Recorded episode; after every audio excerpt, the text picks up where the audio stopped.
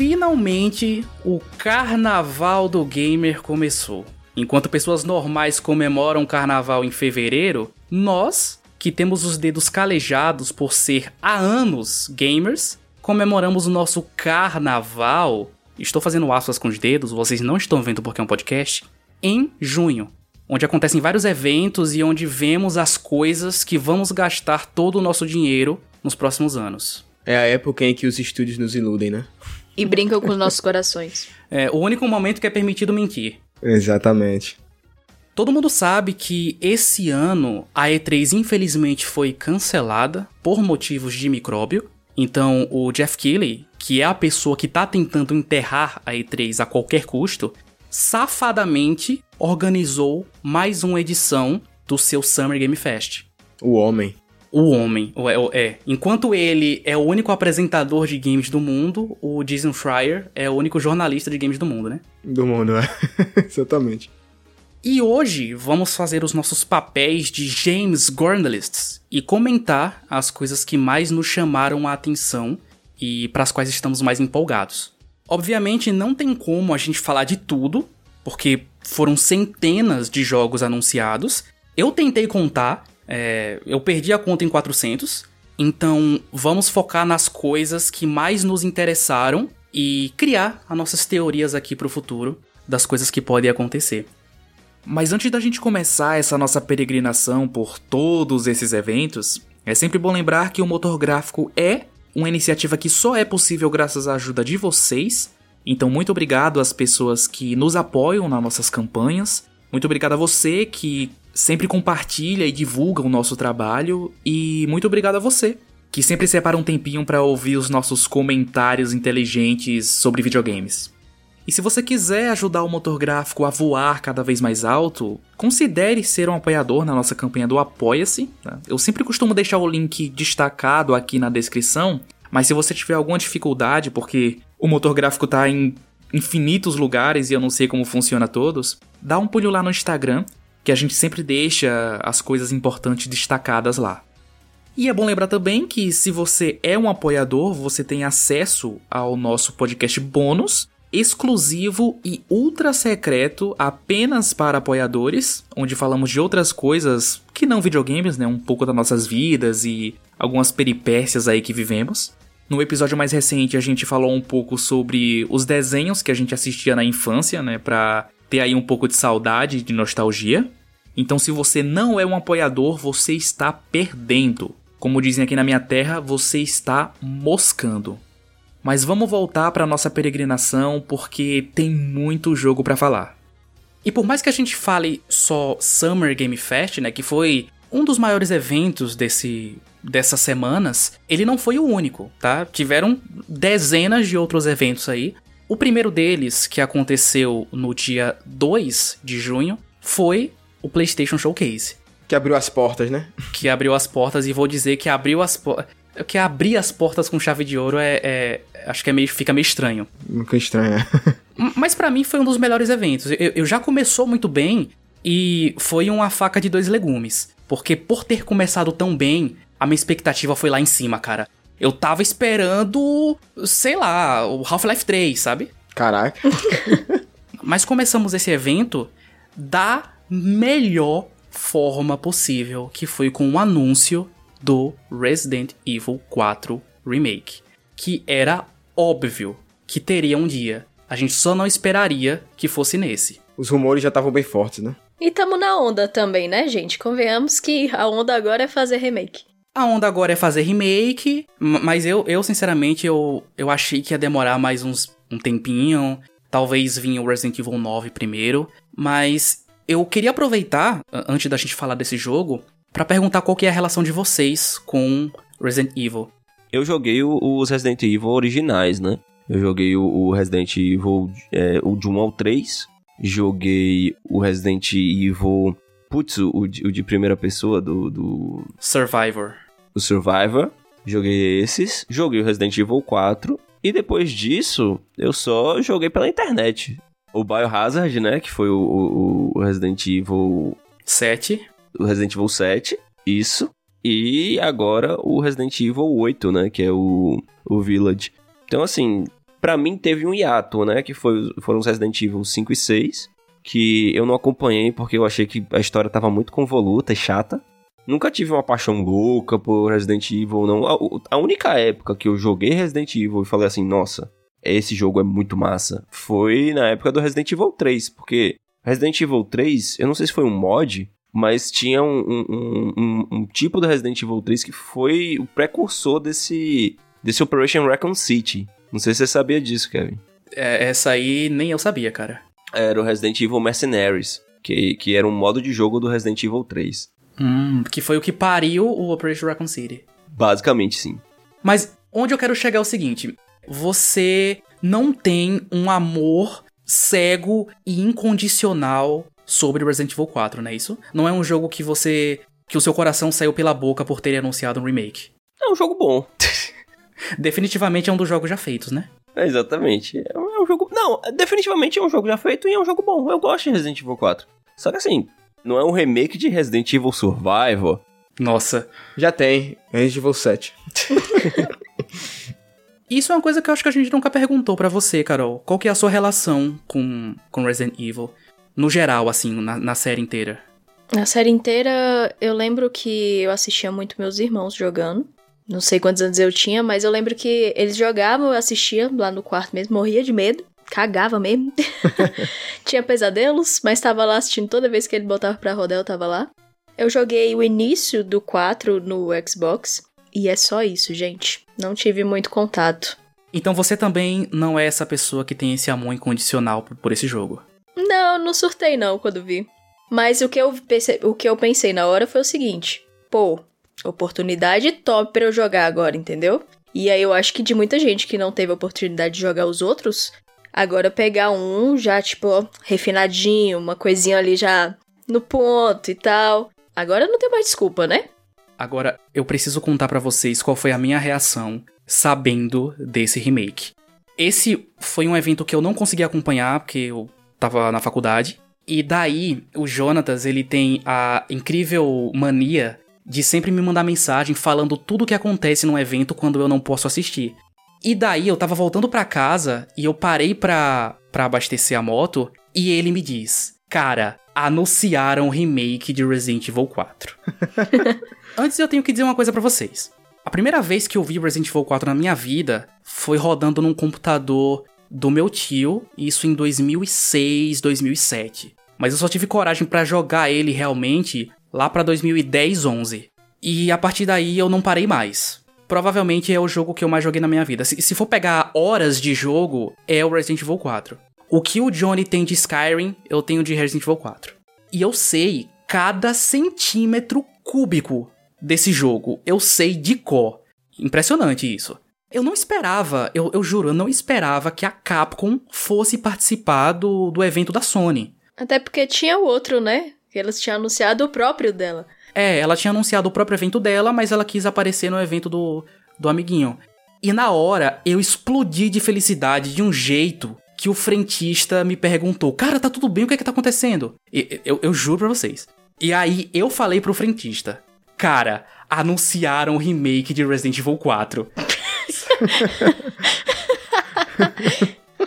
é o frentista wow.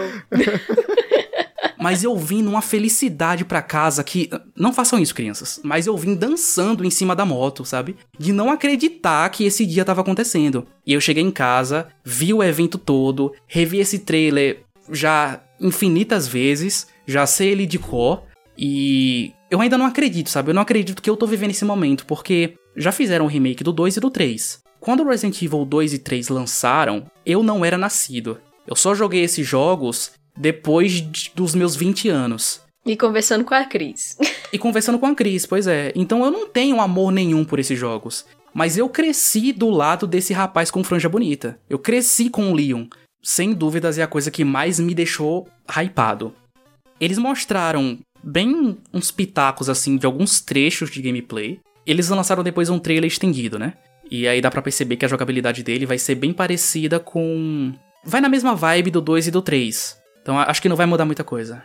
Uma coisa que eu, que eu achei interessante é que logo ali no começo, né, onde você caminha para a primeira casa, ali onde tem o primeiro ganado, tá de noite, né? É uma coisa que a gente nunca viu essas partes do Resident Evil de noite. Mas pode ser que o trailer esteja mentindo, né? Mas eu, eu percebi uma coisa: muitas partes do jogo, pelo menos do que eles mostraram, dos pequenos trechos de gameplay, elas são semelhantes, mas não são iguais. A vila tá diferente, a, a casa do primeiro ganado tá diferente.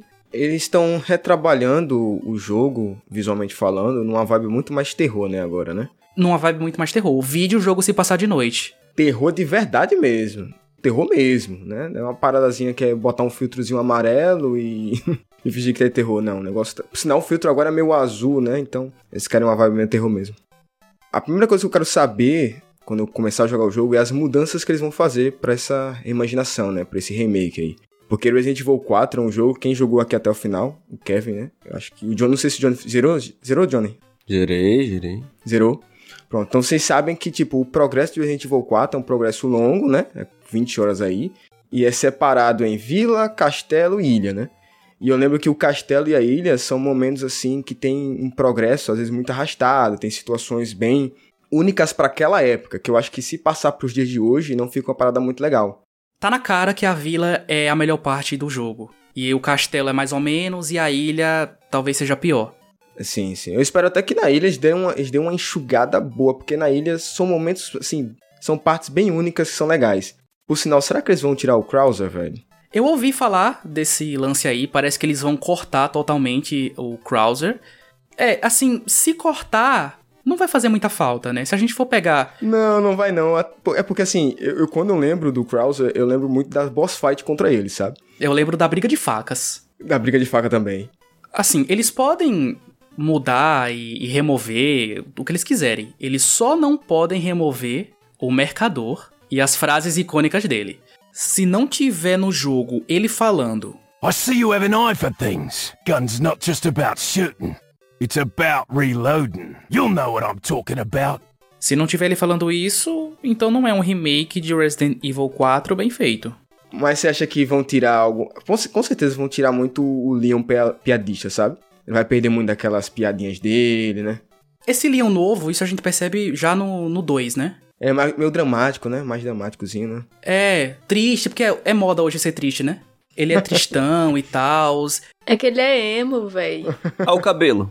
Exato. Mas assim, o que eu mais quero é que esse jogo seja diferente, porque como eu disse, eu sei cada centímetro cúbico desse jogo. E eu não quero jogar a mesma coisa de novo com um gráfico melhorado, sabe? Então me surpreenda e seja diferente. Eu quero muito que esse remake me impressione, eu quero que seja um jogo totalmente diferente, mas tem uma coisa que eu não tô sabendo lidar depois que eu vi o trailer. Eu não tô sabendo lidar com isso. É que o Leon tá muito gostoso. Meu Deus. Gente, é porque vocês não sabem apreciar Resident Evil 4 do jeito que ele deve ser apreciado. Como? Com o mod de cachorro, velho. Cara, esse mod é maravilhoso. Meu Deus do céu. Claro, velho. Por mim, por mim, podia substituir o Leon pelo cachorro e eu jogaria ainda mais feliz. E o cachorro pelo Leon. e o cachorro pelo Leon preso na, na armadilha de urso. Na armadilha de urso, exatamente. Meu Deus do céu. Cara, devia fazer um, um, um, modo default desse jogo, sabe? Tipo, se você zerar o jogo, você pode zerar o jogo no modo cachorro. É.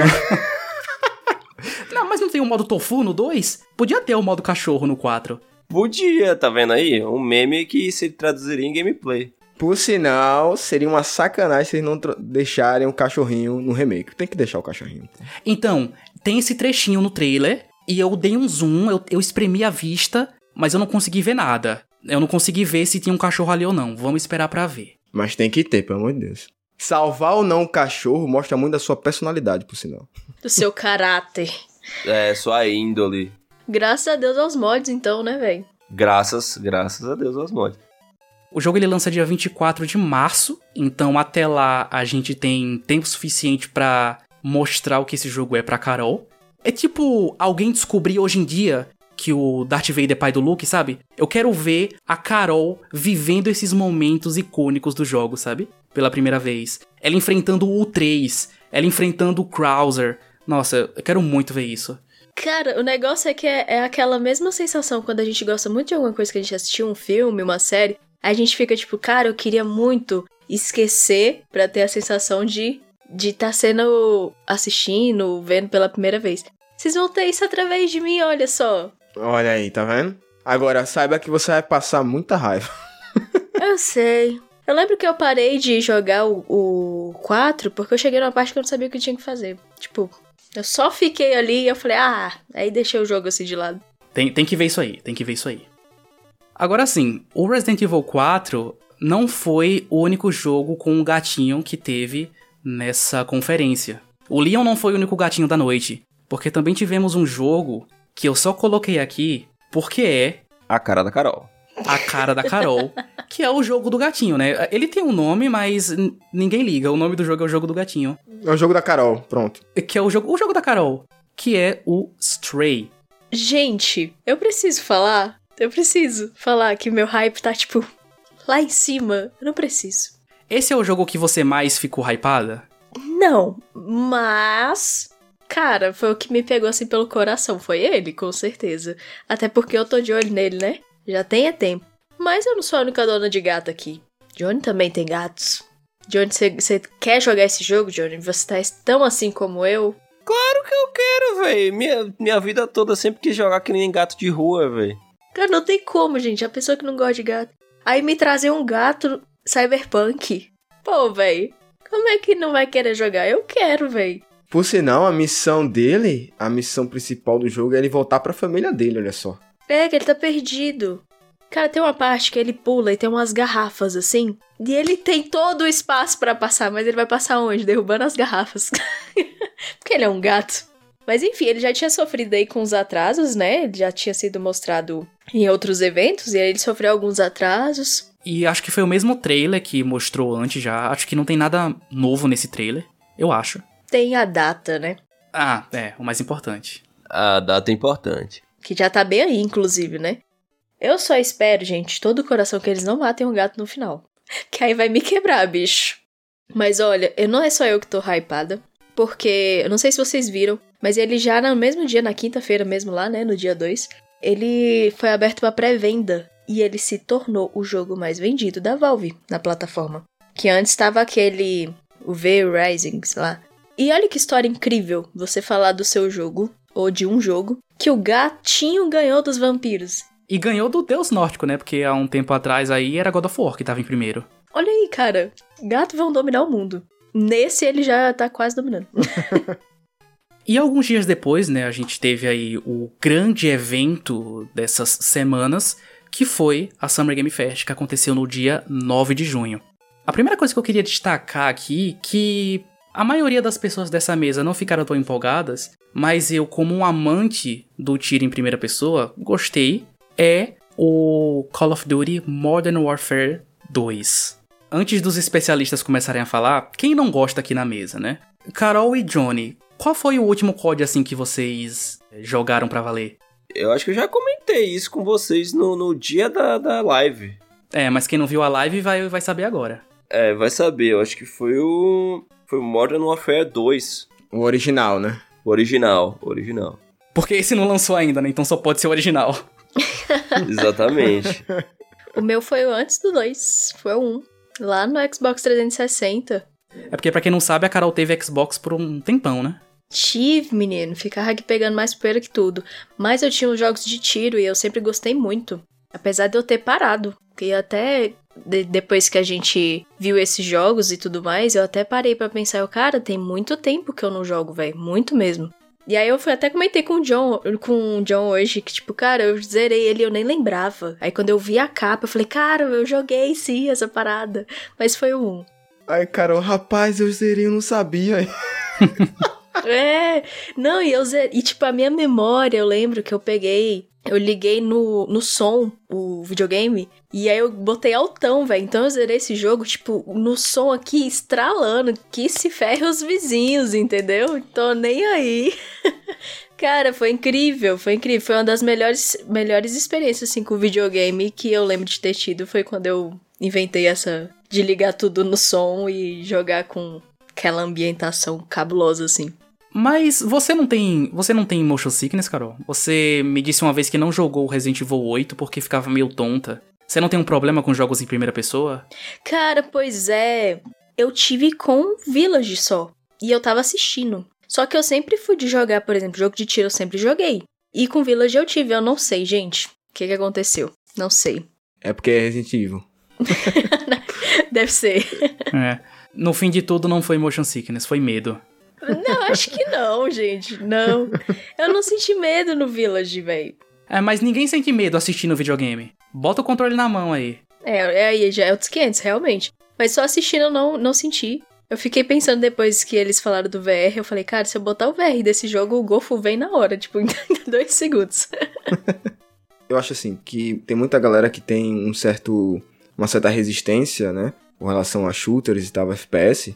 Entendo, porque a maioria é a mesma coisa, tá ligado? Só muda a, o contexto e tal, continua sendo uma arma na sua frente ali e você atirando. Mas, cara, os CODs, cara, a campanha deles, os caras sabem fazer, velho. Os caras sabem fazer campanha. Você pergunta bem assim, Carol, para qualquer pessoa que é fã de Battlefield. Pergunte para ela um nome de um personagem da campanha de Battlefield 3 ou 4. A pessoa não vai saber. Agora pergunte de Modern Warfare. O cara vai saber. Capitão Price, Soup, Gas. Tem vários, né? Personagens icônicos aí que todo mundo ama. Porque eles sabem construir um jogo dentro da história, né? Uma narrativa, um progresso, pô, é muito bacana, pô, é, é sensacional. A coisa que mais me pegou mesmo nesse reboot, porque é um reboot, tá? Não é um remake, do MW é a história, cara. Quando o MW1 lançou foi 2019 e eu ainda não tinha PC e tal, e foi um dos jogos mais legais de assistir no YouTube, porque parecia mesmo que eu tava vendo um filme de guerra, sabe? E agora eu vou poder jogar essa sequência. Eu tô muito animado para ver onde é que essa história vai, vai dar, porque eles mudaram completamente o, o, o contexto das coisas, né? Os personagens são os mesmos, mas todo o contexto tá diferente. E é aí que eu quero ver onde é que vai chegar. O primeiro foi um contexto muito mais. É, uma questão mais militar mesmo, guerras e tal. Por sinal, eu acho que o 1 ele tem um, um, uns conflitos morais muito pesados. Acho que aqui lembra da cena lá deles torturando um cara para conseguir informações, é, ameaçando a família do cara e tal. Tem muitos conflitos internos pesados lá dentro. Tem a cena, por sinal, com a criança, né? Acho que foi uma cena que comoveu todo mundo. Ficou, todo mundo ficou bem chocado com a cena da criança lá no, no, na campanha do primeiro. E eles já disseram que esse segundo jogo, ele não vai amenizar, ainda vai ser um jogo bem pesado. Ele vai trazer realmente conflitos ainda morais, conflitos de guerra. Só que aqui o jogo vai ser muito mais tático, né? Então, por exemplo, o que a gente viu no, no trailer na, do gameplay foi justamente isso, né? Um jogo muito mais tático, né? A primeira missão lá no navio mostrou isso, né? Vai ser uma questão muito mais você usar o seu time a seu favor e tal. Eu achei muito bacana isso. Animado estou. Vem em mim Modern Warfare 2. E depois desse grandiosíssimo trailer, a gente teve o que eu gosto de dizer que foi o maior anúncio a maior coisa que aconteceu em todos esses eventos juntos, que foi a aparição do The Rock. é isso que você ia falar, tava esperando outra coisa. isso para mim foi a coisa mais inusitada que aconteceu na minha noite, cara. Se o Ronaldinho Gaúcho tivesse aparecido, não seria tão aleatório quanto o The Rock sem camisa gravando um vídeo super improvisado da sua academia. Não, e fazendo, mexendo o filme que ele vai fazer, né? Jogou lá no meio, né, mano? Eles conseguiram colocar filme dentro do meu evento de joguinhos, cara. Eu fiquei emputecido. É porque vão fazer um jogo do Adão Negro, pô, confia. Cara, é porque foi um combo, né? Tipo, filme, ele sem camisa, mexendo de, de. Além do filme, o do energético, academia dele, ele sem camisa. então, gente, vamos, vamos ser sinceros, velho. Quem que não gosta do The Rock, velho? Todo mundo gostou, mas tem lugares mais apropriados para ele aparecer. E o Summer Game Fest não é um deles. O, o, Kevin não gostou de verdade, ele ficou realmente emputecido, como diz ele. Não, tem, não teve como negar, ele nem disfarçou. Se eu tô num evento de jogo e aí de repente aparece, sei lá, o Birubiru, eu fico feliz, velho. Johnny, o Y da questão é que o evento se chama Summer Game Fest. E eles enfiaram filme no meu evento de games. Engraçado que na live, quem for ver o VOD da live depois vai perceber. Quando ela apareceu sem camisa, a Carol ficou catatônica. Ué, não pode botar uma camisa não? Ué, gente, mas por que que não pode? é porque foi muito do nada, sabe? Foi muito do nada. Ah, gente, mas peraí, pô. Depois que apareceu um bocado de trailer 18 ou mais, sangue jorrando, morte na tela, um peitinho de macho, bobagem besteira, né? É, refresco, gente, refresco. É porque isso aí entrou na categoria do Kevin de tipo, se tem um evento de game, eu só quero ver game. Eu não quero ver nenhum apresentador. É, mas assim que é bom também, né, gente? Convenhamos que o negócio é um trailer atrás do outro. Exato, pode fazer que nem foi o PlayStation Showcase. Trailer atrás de trailer. Ou Xbox. Ou Xbox, né? Teve pouquíssima conversa no do Xbox. Mas é isso, né? O melhor anúncio aí, a melhor coisa do Summer Game Fest é a aparição do The Rock, né? Tal qual o Oscar, que lembramos só por um tapa, vamos lembrar desse evento só pelo The Rock sem camisa. Mas brincadeiras à parte, vamos agora para realmente o melhor anúncio que teve na Summer Game Fest, né? A coisa que mais nos divertiu, né? Junto aí com o trailer da mosca, que é Gold Simulator 3. Sensacional. É, Assim, vocês têm que ver a reação do Jonatas e a minha, mas a gente ficou incrédulo. A gente ficou.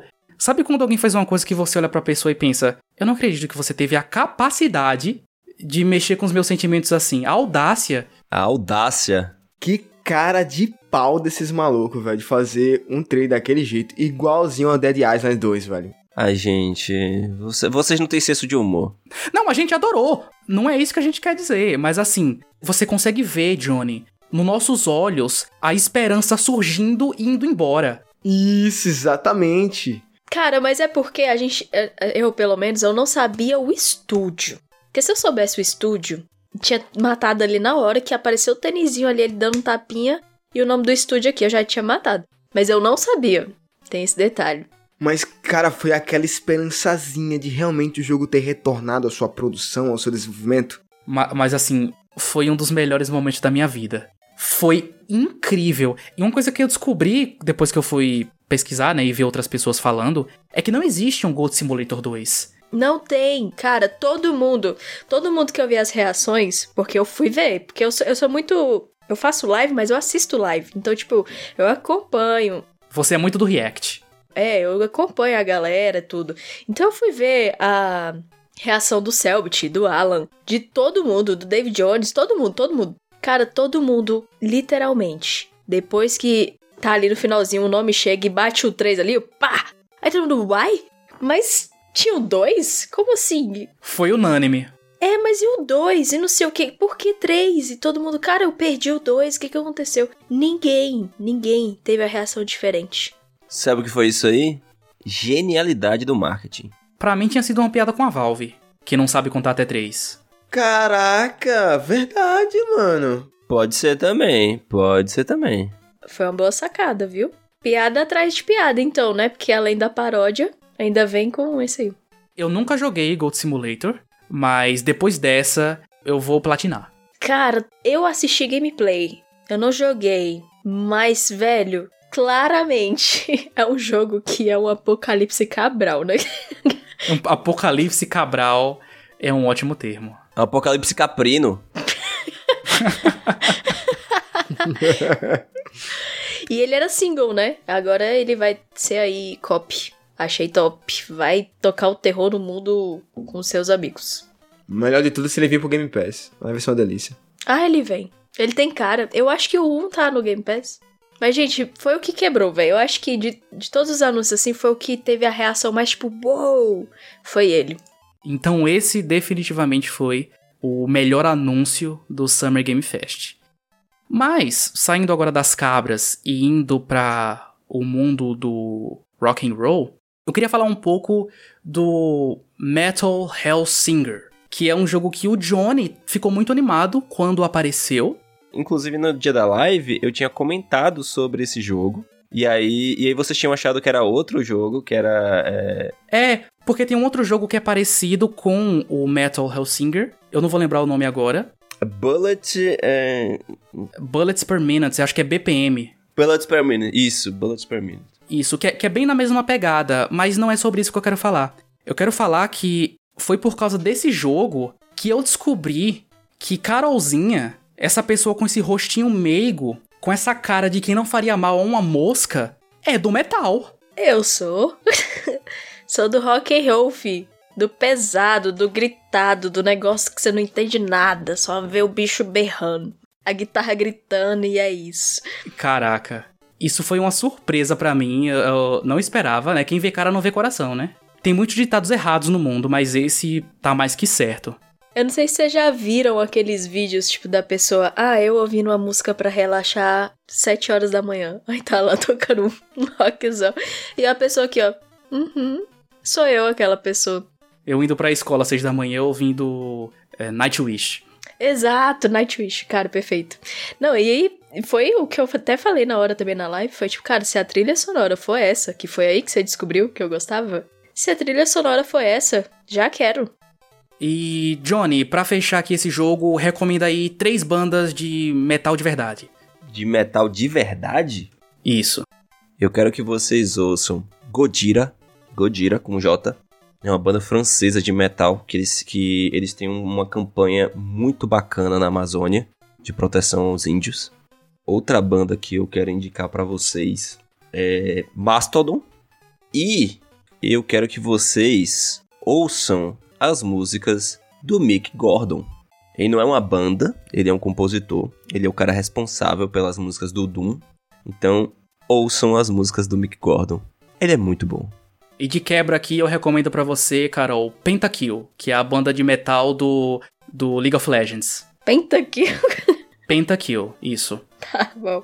É, é bom, é bom, é bom. É bom, é bom, é bom. Ok, anotada as recomendações. Mas uma das coisas que mais me chamou a atenção nesse evento, e que juntamente com o remake de Resident Evil 4 o Jonatas me avisou no WhatsApp, é o remake de The Last of Us. Que se você tivesse que definir esse remake em uma palavra, Johnny, qual palavra você usaria? Desnecessauro.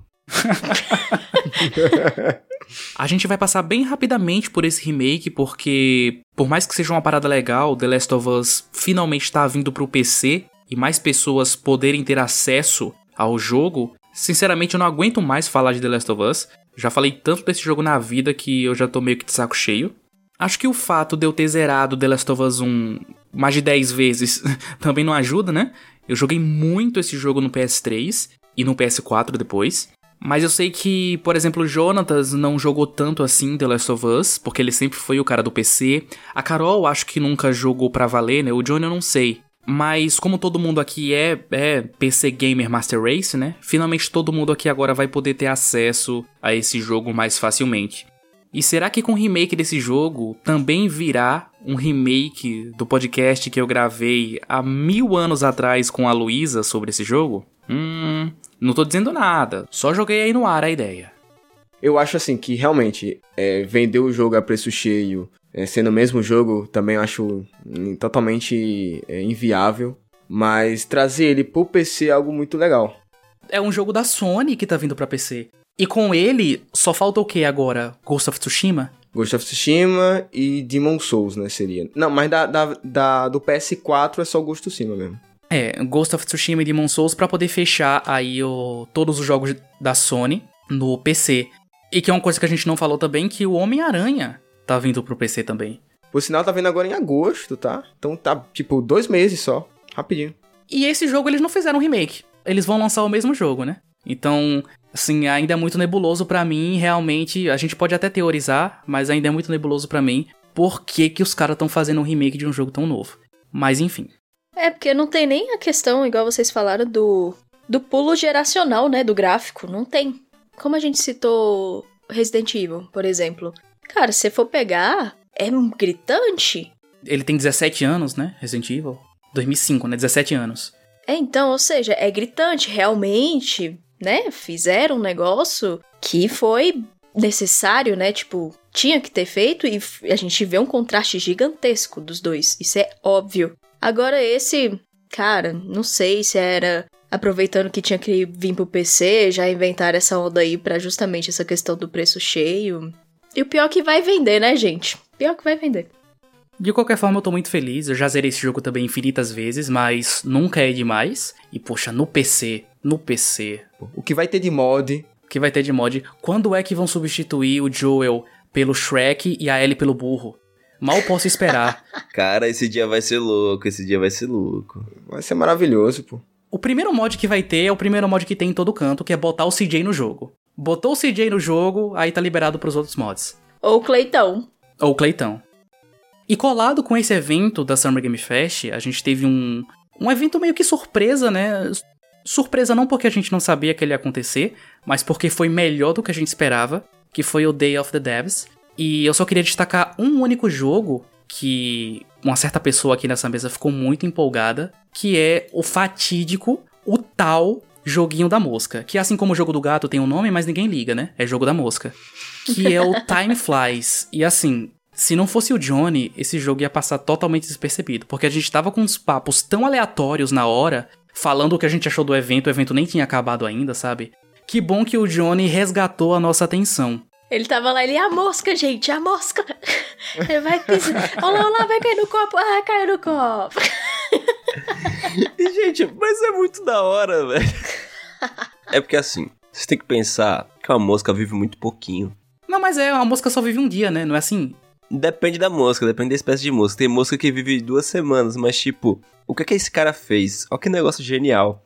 As moscas vão ter tempos de vida diferentes a partir do país que você escolhe, pô. Ah, foi esse jogo então. Eu ouvi falar justamente que mudaria dependendo da sua localização. Então foi o Josh do, do jogo da mosca. Do jogo da mosca.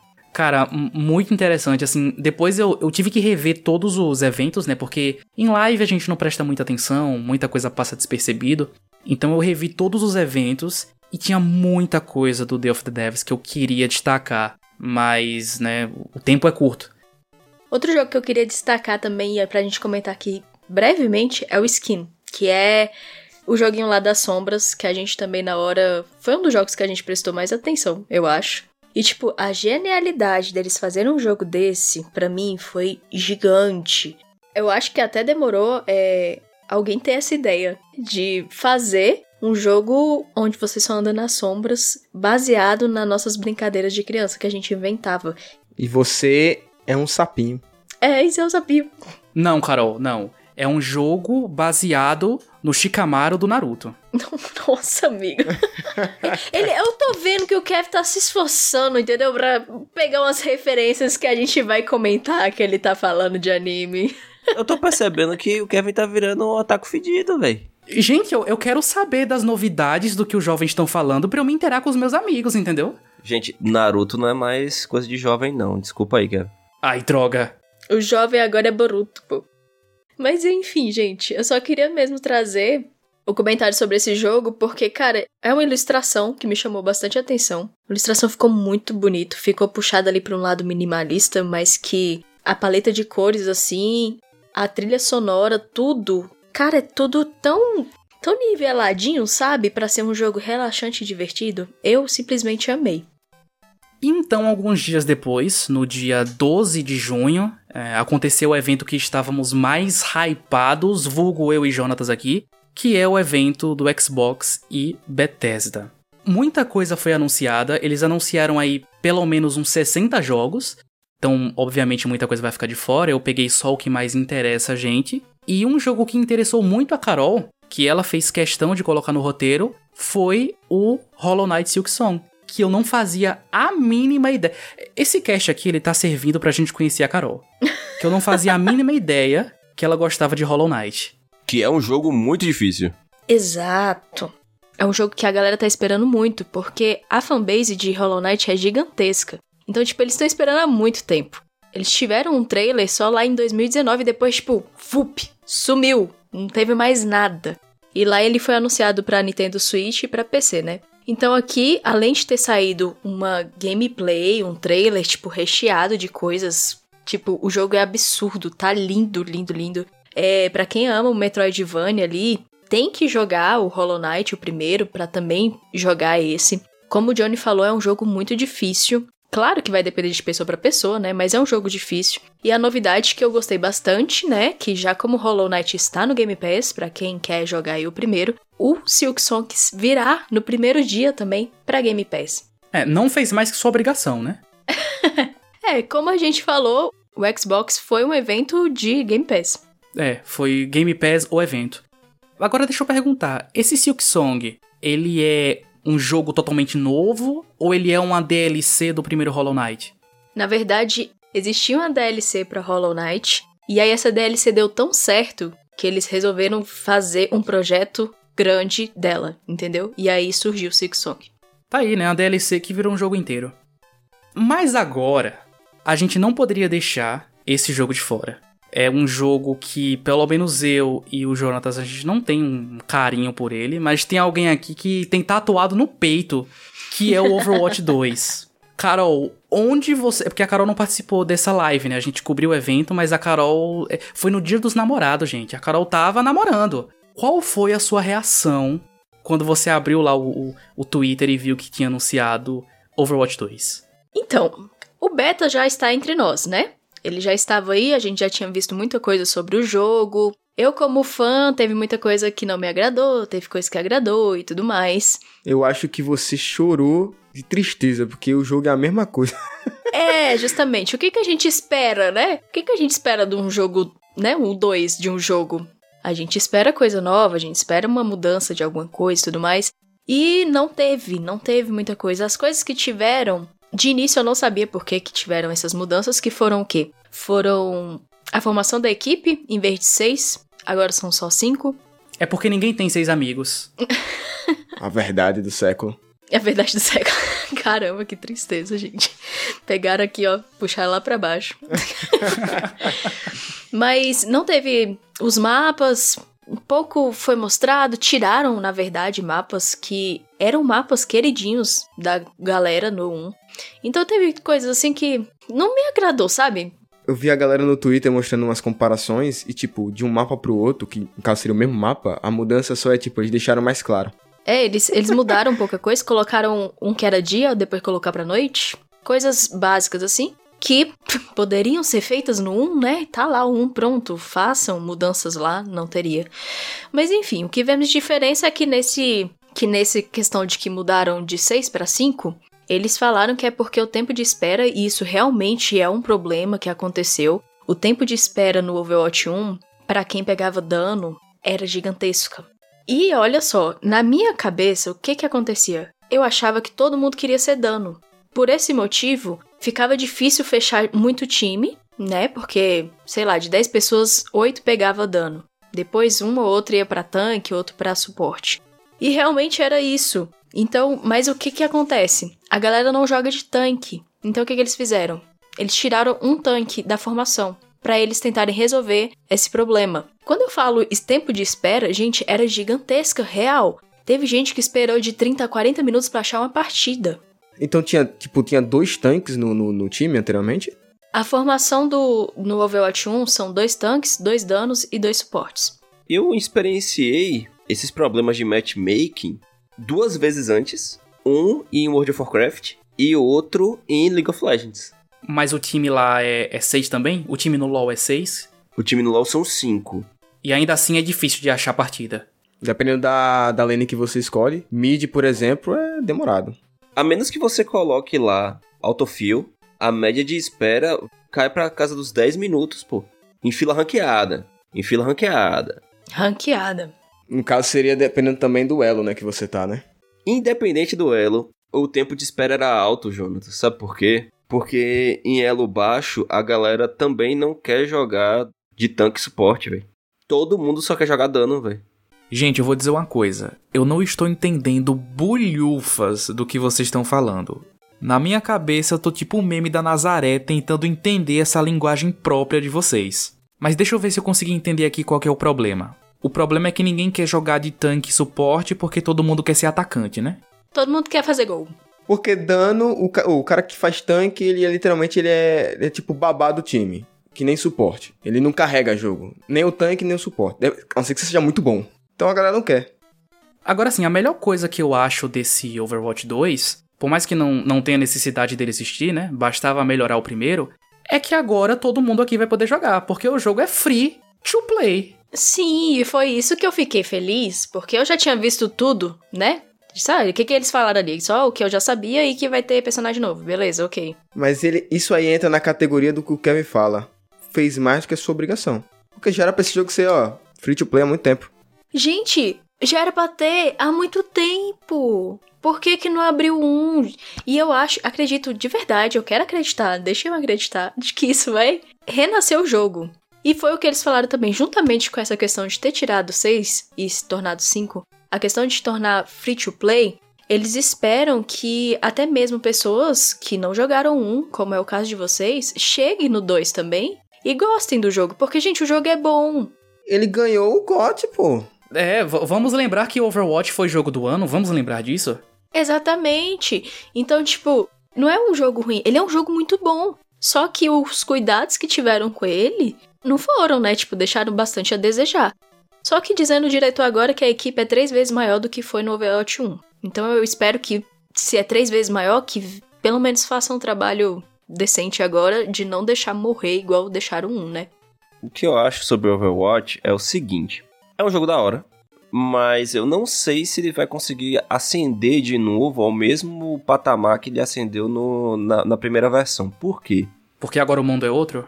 Não, não é porque agora o mundo é outro, Kevin. É porque já na época que o Overwatch foi lançado, o mercado já estava saturado de shooters temáticos. Porque você tinha é, Battleborn, você tinha Paladins, que ainda existe, e você tinha outros tantos, tipo, foram lançados uns 40 jogos nessa mesma época, sabe? Foi lançado Nosgoth. Foi lançado Nosgoth. Então, assim, eu a, a impressão que eu tenho, né, é que o mercado não se interessa mais tanto por esse, por esse estilo de jogo. É o que tá acontecendo, por exemplo, Johnny, com Redfall agora, né? Que tá pra lançar próximo ano. Ele vai ser um co-op de quatro pessoas, tá ligado? E todo mundo tá falando que vai ser um Left 4 Dead da vida. E ninguém já. O jogo já tá meio que flopando antes mesmo de lançar já morreu antes de nascer. Já tá morrendo antes de nascer. E, e assim, eu, eu fiz ProErd, né? Eu sempre fiquei longe dessas drogas pesadas assim. Mas agora, pô, free to play aí, é, vem em mim, me dá aí um back, Carol. Aproveita, Jonatas, aí também, me passa o LOLzinho aí, que eu vou testar tudo. Porque quando a Carol entrou na equipe, ela veio com a palavra, né? Ela tentou doutrinar a gente a a, a palavra do Overwatch. Ela conseguiu fazer o Jonatas comprar o jogo, mas eu fui fominha, eu não comprei não. Acho que tava 60 reais na época, uma coisa assim. Mas agora free to play, meu, vem em mim, vem em mim. Qual é a data mesmo? É dia 4 de outubro. Pô, dia 4 de outubro já tá aí. Tá bem ali. Já já. Porque, gente, eu vou dizer, se tem uma coisa que eu entendo na minha vida é de videogame. Mas quando chega nesse negócio de esportes e LoL e Overwatch, eu não entendo nada nada. E eu conto muito com a ajuda de vocês para me ensinar o que é esse mundo, porque eu sou um game journalist e eu tenho que saber dessas paradas. Vem em mim, podem esperar lives de, de Carol me ensinando a jogar o Overwatch. Impressionando o total de zero pessoas, ele, o homem, o Todd Howard, subiu ao palco e mostrou aí a sua nova criação, que também impressionou o total de zero pessoas, que foi o Starfield. A gente tava esperando novas informações desse jogo já há muito tempo, e quando finalmente vieram, impressionaram o total de zero pessoas. Ó, vou dizer, Jonatas e eu, a gente tava assistindo esse evento em live, e assim como o Gold Simulator, dá pra ver a esperança vindo e indo embora dos nossos olhos com esse jogo.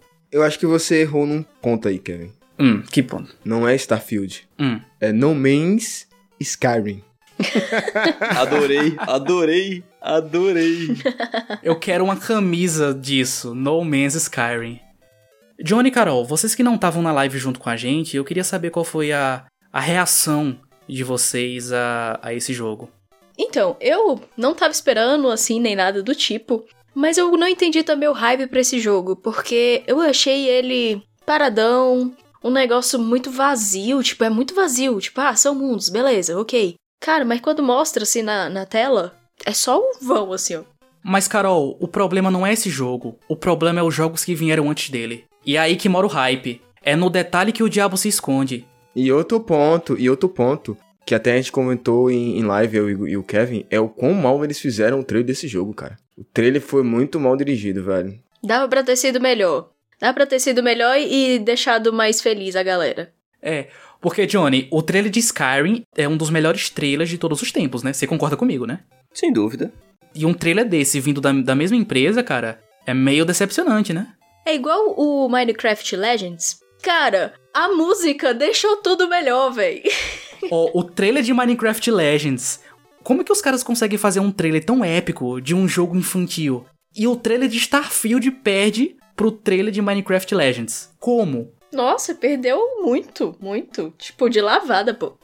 Mas você, Johnny, você tava esperando muito desse jogo? É, é porque eu não sei, eu, eu, ainda não consigo decifrar Johnny Moraes. Você é o cara do Cyberpunk ou você é o cara do medieval? Eu sou o cara dos dois. Você é uma junção de mundos, né? Eu sou o cara do Final Fantasy, que é o, é o, é o jogo que mistura medieval com cyberpunk. Mistura do Egito com. Como é? Mistura, mistura do Brasil com o Egito. Essa é a mistura do Brasil com o Egito. Tem que ter charme pra dançar bonito. Cara, o que eu achei desse jogo foi o seguinte: é que ele tá tentando ocupar o espaço do vazio existencial que No Man's Sky deixou, né? E ele é um vazio igual. Não sei, velho, porque assim, eu tava conversando com os amigos meus esses dias, e o que eles me falaram foi o seguinte, ó, No Man's Sky, depois de todos os patches, ficou melhor, ficou um jogo bom. Ele tá prometendo, diria assim, 90% do que ele prometeu. Ele tá cumprindo. Ele tá cumprindo, né, 90% do que ele prometeu. Só que assim, por causa do backlash que ele teve logo no lançamento, porque, enfim, propaganda enganosa, né, ele nunca se recuperou. E mesmo sendo um jogo bom hoje, ainda é fadado ao fracasso. Traumatizou, né? É, estigmatizou e, tipo, a galera que joga hoje foi a galera que se manteve fiel desde o início, sabe? E não teve acompanhamento de publicidade para os caras chegarem e falar assim: olha, a gente consertou, venham jogar nosso jogo. Eu mesmo, depois que teve todo aquela, aquele backlash de, de No Man's Sky, eu nunca mais nem ouvi falar, velho. Então, assim, Todd Howard, ele tá simplesmente capitalizando em cima da falta do, dos outros, entendeu? Tipo, ó, No Man's Sky é um jogo legal, Subnautica é um jogo legal, tem um nicho interessante aí de exploração, de conhecer mundos novos e tal. Vou investir nisso aí. Então, Johnny, assim, você acha que esse jogo vai se tornar um jogo de nicho? Possivelmente, John. Cyberpunk é um, é um jogo de nicho? Definitivamente. Skyrim é um jogo de nicho? Não. Por que, que ele vai se tornar um jogo de nicho e Skyrim não se tornou? É por causa da temática? Cyberpunk não agrada tanta gente que nem medieval? Cara, quando eu vi o jogo e tudo o que eles estão prometendo trazer pro jogo, esse jogo vai se tornar tão grande, tão grande, que só realmente quem gosta vai continuar nele, tá ligado? Ninguém vai ter, vai ter aquele tempo de trabalhar horas e horas nesse jogo, construindo um monte de coisa, vivenciando tudo isso aí. Talvez a galera zere a campanha principal, mas talvez fazer tudo que o jogo tá proporcionando. Gente, vai ter, não sei, acho que se não me engano são sete planetas. Mil planetas. Mil planetas, perdão. E não só isso, como todo o espaço nos planetas é totalmente acessível. Então, tipo, é muita coisa, tá ligado? Só realmente quem gosta, quem gostar que vai continuar no jogo. Então vai se tornar um jogo de nicho. Não, eu concordo com você. É, eu, vou, eu vou dar um exemplo. Eu adorava jogar Warframe.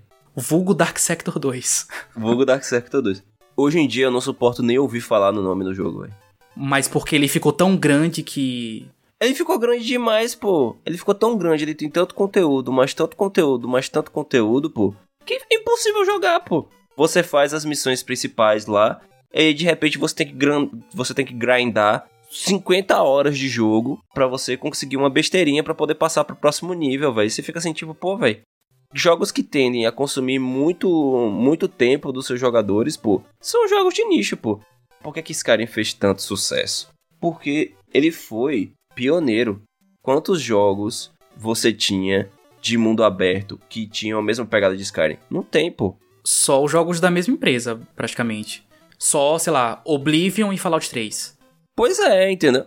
Então, assim, Skyrim foi pioneiro. Por isso que ele tem, que ele tem tanto sucesso. Por que, que ele não é um jogo de nicho? Porque eu não consigo pensar num jogo de RPG de fantasia mais genérico do que The Elder Scrolls 5. pois é. Então você tá dizendo que Starfield ele ainda tá no mesmo pensamento de 2011. É, assim, Todd Howard ele tem alguns, eh, tem alguns momentos aí que ele é visionário, entendeu? Eu não, eu não sei o que é que se passa na cabeça desse cara. Pode ser que esse jogo faça muito sucesso, e aí eu queime a língua. Ou pode ser que aconteça o que eu, o que eu suponho que vai acontecer, que é tipo, vai fazer um pouquinho de sucesso, mas a galera vai se cansar do jogo porque é muito conteúdo para pouco gameplay. E aí o jogo vai, vai, vai reduzir, né? Ele já tem grandes botas a preencher, né? Porque ele vai ser comparado constantemente com No Man's Sky. E ele não vai ser comparado com o estado inicial do No Man's Sky. Ele vai ser comparado com o estado atual.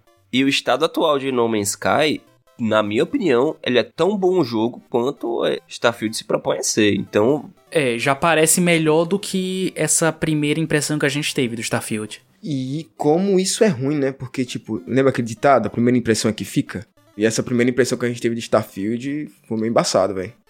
E assim, eu, eu não consigo entender, não. É. Eu não consigo entender como uma empresa como a Bethesda lança um trailer com frame rate baixo. Tem problema de frames no trailer. O que me prova que o trailer é real. Pelo menos o trailer é real, é de verdade aquilo ali. Não tá iludindo você, né? Não tá iludindo, mas cara, eu nunca vi um trailer tão chato na minha vida, cara. Nem eu que gosto de espaço sideral, nem eu que gosto de coisas futuristas, aguento mais ouvir falar de Starfield. E olha que eu só vi um trailer. Mas, frame rate baixo ou não, eu fiquei bem curioso. Ainda tem um tempinho pro jogo lançar, então provavelmente até lá a gente vai ver outros trailers e coisas do jogo, e talvez a gente mude essa nossa primeira impressão. E eu vi também que o jogo tem muita bonecagem, né? E é uma coisa que eu não resisto, né? Eu vi que dá pra customizar sua nave, customizar os personagens. Pô, imagina fazer todos os integrantes do motor gráfico no Starfield e a gente sair por aí numa, numas aventuras intergalácticas. Poxa, já quero, já quero. E basicamente é isso. Essas foram as coisas, algumas das coisas que mais chamaram a nossa atenção nessa enxurrada de eventos aí de junho, tá? Obviamente muita coisa ficou de fora, muita coisa a gente decidiu não falar para não dar spoiler ou porque não era apropriado mesmo. Então, não acho estranho a DLC do Resident Evil Village ter ficado de fora dos nossos comentários, porque falar dessa DLC significa dar spoiler do final do jogo. É, muita coisa também ficou de fora por questão de tempo mesmo, e uh, muitas delas a gente vai comentar nos casts seguintes. Enquanto o Todd Howard não resolve o problema do frame rate, eu sou o Kevin Menezes. Eu sou a Carol Lucena. Eu sou o Johnny Moraes. Eu sou o Jonatas Bezerra. E esse é o Motor Gráfico.